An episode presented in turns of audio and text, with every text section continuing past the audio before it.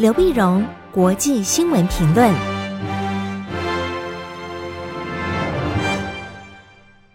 各位听众朋友，大家好，我是台北东吴大学政治系教授刘碧荣。今天为您回顾上礼拜重要的国际新闻呢，第一个我们先看新冠疫情的肆虐。因为在台湾呢，现在的新冠疫情的情形非常严重，搞得大家非常紧张。那非常紧张呢，那么全世界其他国家的情况又是如何呢？首先我们先看亚洲这边。亚洲呢，过去台湾、新加坡、越南都被认为是那么在抗疫上面、防疫上面呢是个模范生。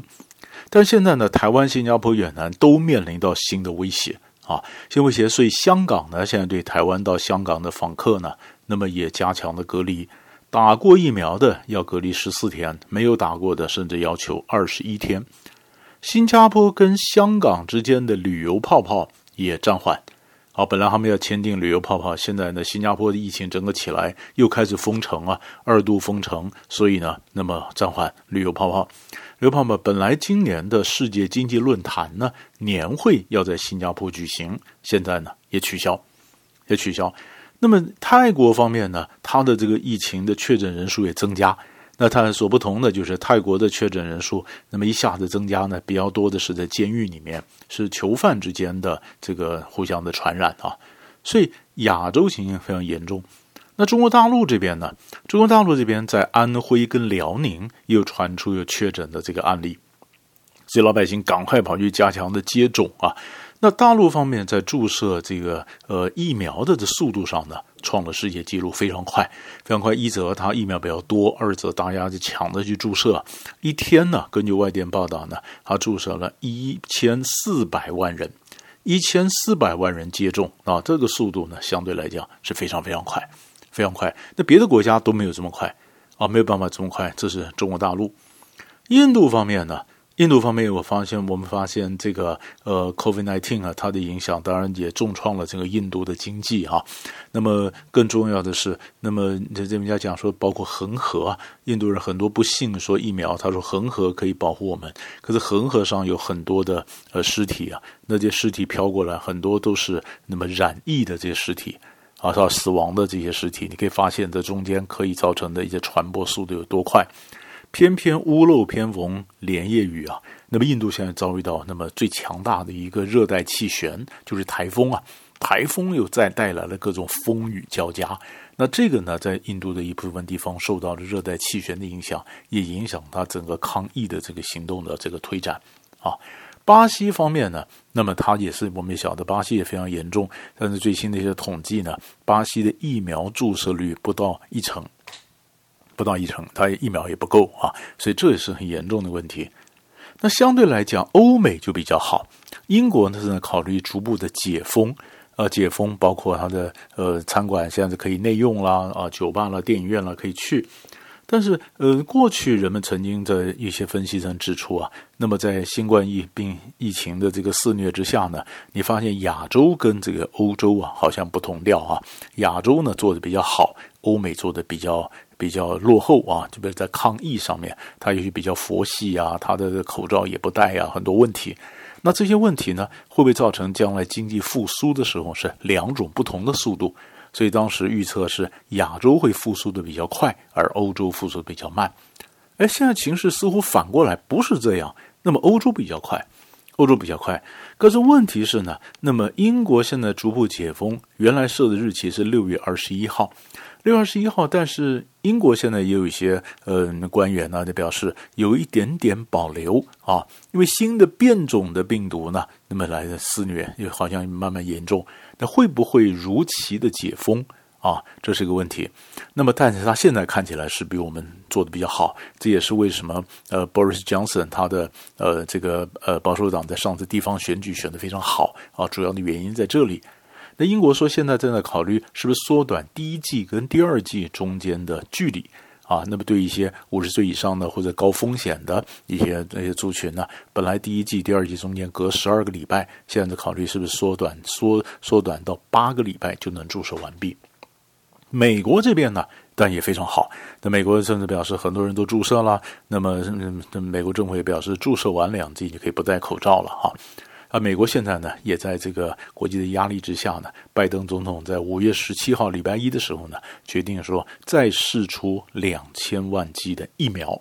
啊，2000疫苗，因为美国疫苗太多，它现在施打率整个下降。那么联合国呢，儿童基金会的执行长呢，那5月17号的时候也呼吁 G7 国家7大工业国，你们这个囤了太多的这个疫苗了，是不是都释放出来给需要的国家啊？那么美国呢本来就决定要释放出6000万剂，礼拜一时候加2000万剂，总共就是8000万剂。8000万剂的疫苗要看是怎么分配啊，怎么分配？但是美国释放出来，那有一些这个有别的国家，欧美的、欧洲的国家呢，但当然也有一些，如果能够释放出来的话，那这个呢，那么将有助于整个疫情的一个缓和啊，这是我们看到那么比较新的一个发展。第二个我们关心的就是以色列跟巴勒斯坦。以色列巴勒斯坦的这个冲突呢，从8号、9号、10号一路下来，打了1个多礼拜啊。那么似乎到目前为止，大家都喊着要停火，尤其是以色列跟哈马斯组织讲好要停火，但是似乎还一时三刻没停了下来，所以各国就纷纷的表态了支持。那么看是支持以色列这边，还是支持哈马斯这边？那么中东国家呢？当然没有问题，中东国家大概都是支持哈马斯啊，他不即使没有一些实际的行动，但是口头上他都支持哈马斯，谴责以色列啊。包括去年在这个川普的外交斡旋之下呢，那么新承认以色列的一些海湾的国家啊，比如说巴林啊、阿联酋啊，那么这些那么都还是谴责以色列，为什么呢？因为这次整个冲突看起来是从这个一个房地产的冲突所引起，但实际上牵涉到整个东耶路撒冷，等于牵涉到那么巴勒斯坦将来的建国。而这次呢，哈马斯组织他帮助巴勒斯坦出来，他们把这个问题啊导向说非常重要，就是捍卫东耶路撒冷，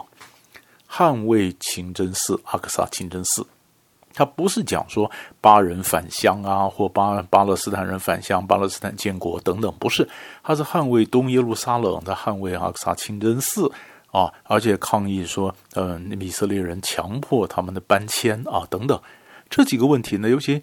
就让很多阿拉伯国家也产生共鸣，或很难说不啊。那也有一个国家呢，非常的介入，那就是土耳其。土耳其呢，5月12号上礼拜三的时候呢，什么支持巴勒斯坦，那么支持哈马斯。土耳其总统鄂尔多安呢，他一向就过去跟以色列呛声啊，以色列封锁加萨走廊的时候，他就是支持哈马斯组织啊。那么5月12号礼拜三的时候呢，他跟俄罗斯普京通了电话。那当然呢，他讲说要共同组织一个国际保护部队来保护巴勒斯坦人啊，这当然不可能的落实了。但是他表示，那么跟这个又找了一个新的一个点，可以跟普京给合作。于是我们从这里切入观察呢，就发现很有意思。土耳其跟俄罗斯呢，其实很多地方它又是合作又是对抗。比如在叙利亚，土耳其、俄罗斯是分别支持不同阵营的。那么高加索战争，亚塞拜然、亚美尼亚，土耳其是支持亚塞拜然，俄罗斯支持亚美尼亚。利比亚，俄罗斯跟土耳其也是支持东西两个不同的政府。理论上是对抗，可在某些时候呢，那么土耳其在叙利亚问题上，又希望俄罗斯不要支持库德族建国，又跟俄罗斯有的关系又眉来眼去，所以在这里面呢，土耳其拉着俄罗斯说我们要支持整个巴勒斯坦。那么这次还有一点不太一样，跟以前不太一样的就是，这是牵涉到双方的内政问题。为什么牵涉到内政问题呢？因为哈马斯组织它为什么强出头呢？因为就巴勒斯坦那边，它的整个本来的一个这个选举啊，阿巴斯总统你晓得在巴勒斯坦本来就是两派，约旦河西岸这边是法塔，那么在加沙走廊那边是哈马斯。那法塔的这个阿巴斯总统呢，他说因为新冠疫情的关系，这个选举延后。那么加沙走廊那边的哈马斯组织呢，他会表示我是真的能捍卫巴勒斯坦人的利益的啊，所以他整个起来，他就争取他的支持。以色列内部也是，以色列内部纳塔雅胡总理呢，以色列大选选了4次都没办法选出多数的一个政府，所以纳塔雅胡本身一直是看守那个而且它本身也有一些弊案缠身啊。诶，内派外部有冲突，他正可以说这个你看我是真的能捍卫犹太人利益的，他可以用这样子又让他能够延续他的整个政治生命，他也很厉害。当然呢，最尴尬的或者最难表态的就是以色列内部的那么有阿拉伯裔。阿拉伯裔的政党本来想支持在以色列两派中间支持一派，但是现在那么整个巴勒斯坦人跟以色列的冲突整个起来以后呢，阿拉伯裔跟犹太人中间也发生了冲突，他就很难是支持任何一派，所以本来可以增加他的一个政治的一个筹码，但现在没有了。美国方面呢，支持本来是完全支持以色列，但是拜登他民主党内部就有不同的意见。民主党的左派说，我们给以色列那么多钱，我们要求以色列尊重巴勒斯坦的人权，所以民主党内部的左派也提出不同意见，分裂，所以拜登意见开始改变。本来呢，他是支持以色列的捍卫他的自卫的权利，但是在礼拜一的时候呢，5月17号，那么拜登跟纳坦雅胡通了电话，表示说呢，那么他支持停火，他没有要求停火，但支持停火。那中国大陆呢，也表示说，那我们要斡旋呢，要说以色列跟巴勒斯坦，那么可以到北京，中国出面斡旋。其实斡旋这里面难在什么地方呢？难在两个地方，一个地方就是双方战争打的这时候都需要一个理由来下台，双方都必须宣称自己获胜。但是这个理由还没找到。然后第二个更重要是，那么如果要退回那么现状，或者说我们就退回到或者两国或者这个和平的一个什么情况，你必须要有一个两国论呢，就是以色列巴勒斯坦分别建国。那两国论中间有一个条件，就是有一个双方承认的边界。但是呢，中国大陆也说我们可以两国啊，但是问题是以色列跟巴勒斯坦中间没有所谓双方承认的边界。所以两国人没办法停，所以你看美国喊出来的永远只讲说可持续的安静啊，他不是讲停火，那可持续的一个安静，一个平静，只是先平静而已。那剩下的先治标，那治本一时三刻根本是治不了的。最后个新闻我们要点一下，就是5月15号礼拜六的时候呢，清晨，中国大陆的天问一号火星探测器搭载的祝融号火星车成功登陆火星，这是一个中国大陆的天文上的一个成就啊！这是中国第一次登陆火星，也是继美国之后，中国成为第二个成功登陆火星的国家。那么这可以点燃的就是那么新的一个太空竞赛的一个战火，就是美国跟中国又多了一个竞赛的一个场域啊。那么这个后续怎么发展？那么整个太空计划要花多少时间、多少经费来落实？这个都是可以持续的关注。所以大概上礼拜呢，几块大的新闻就为你抓到这里，我们下礼拜再见。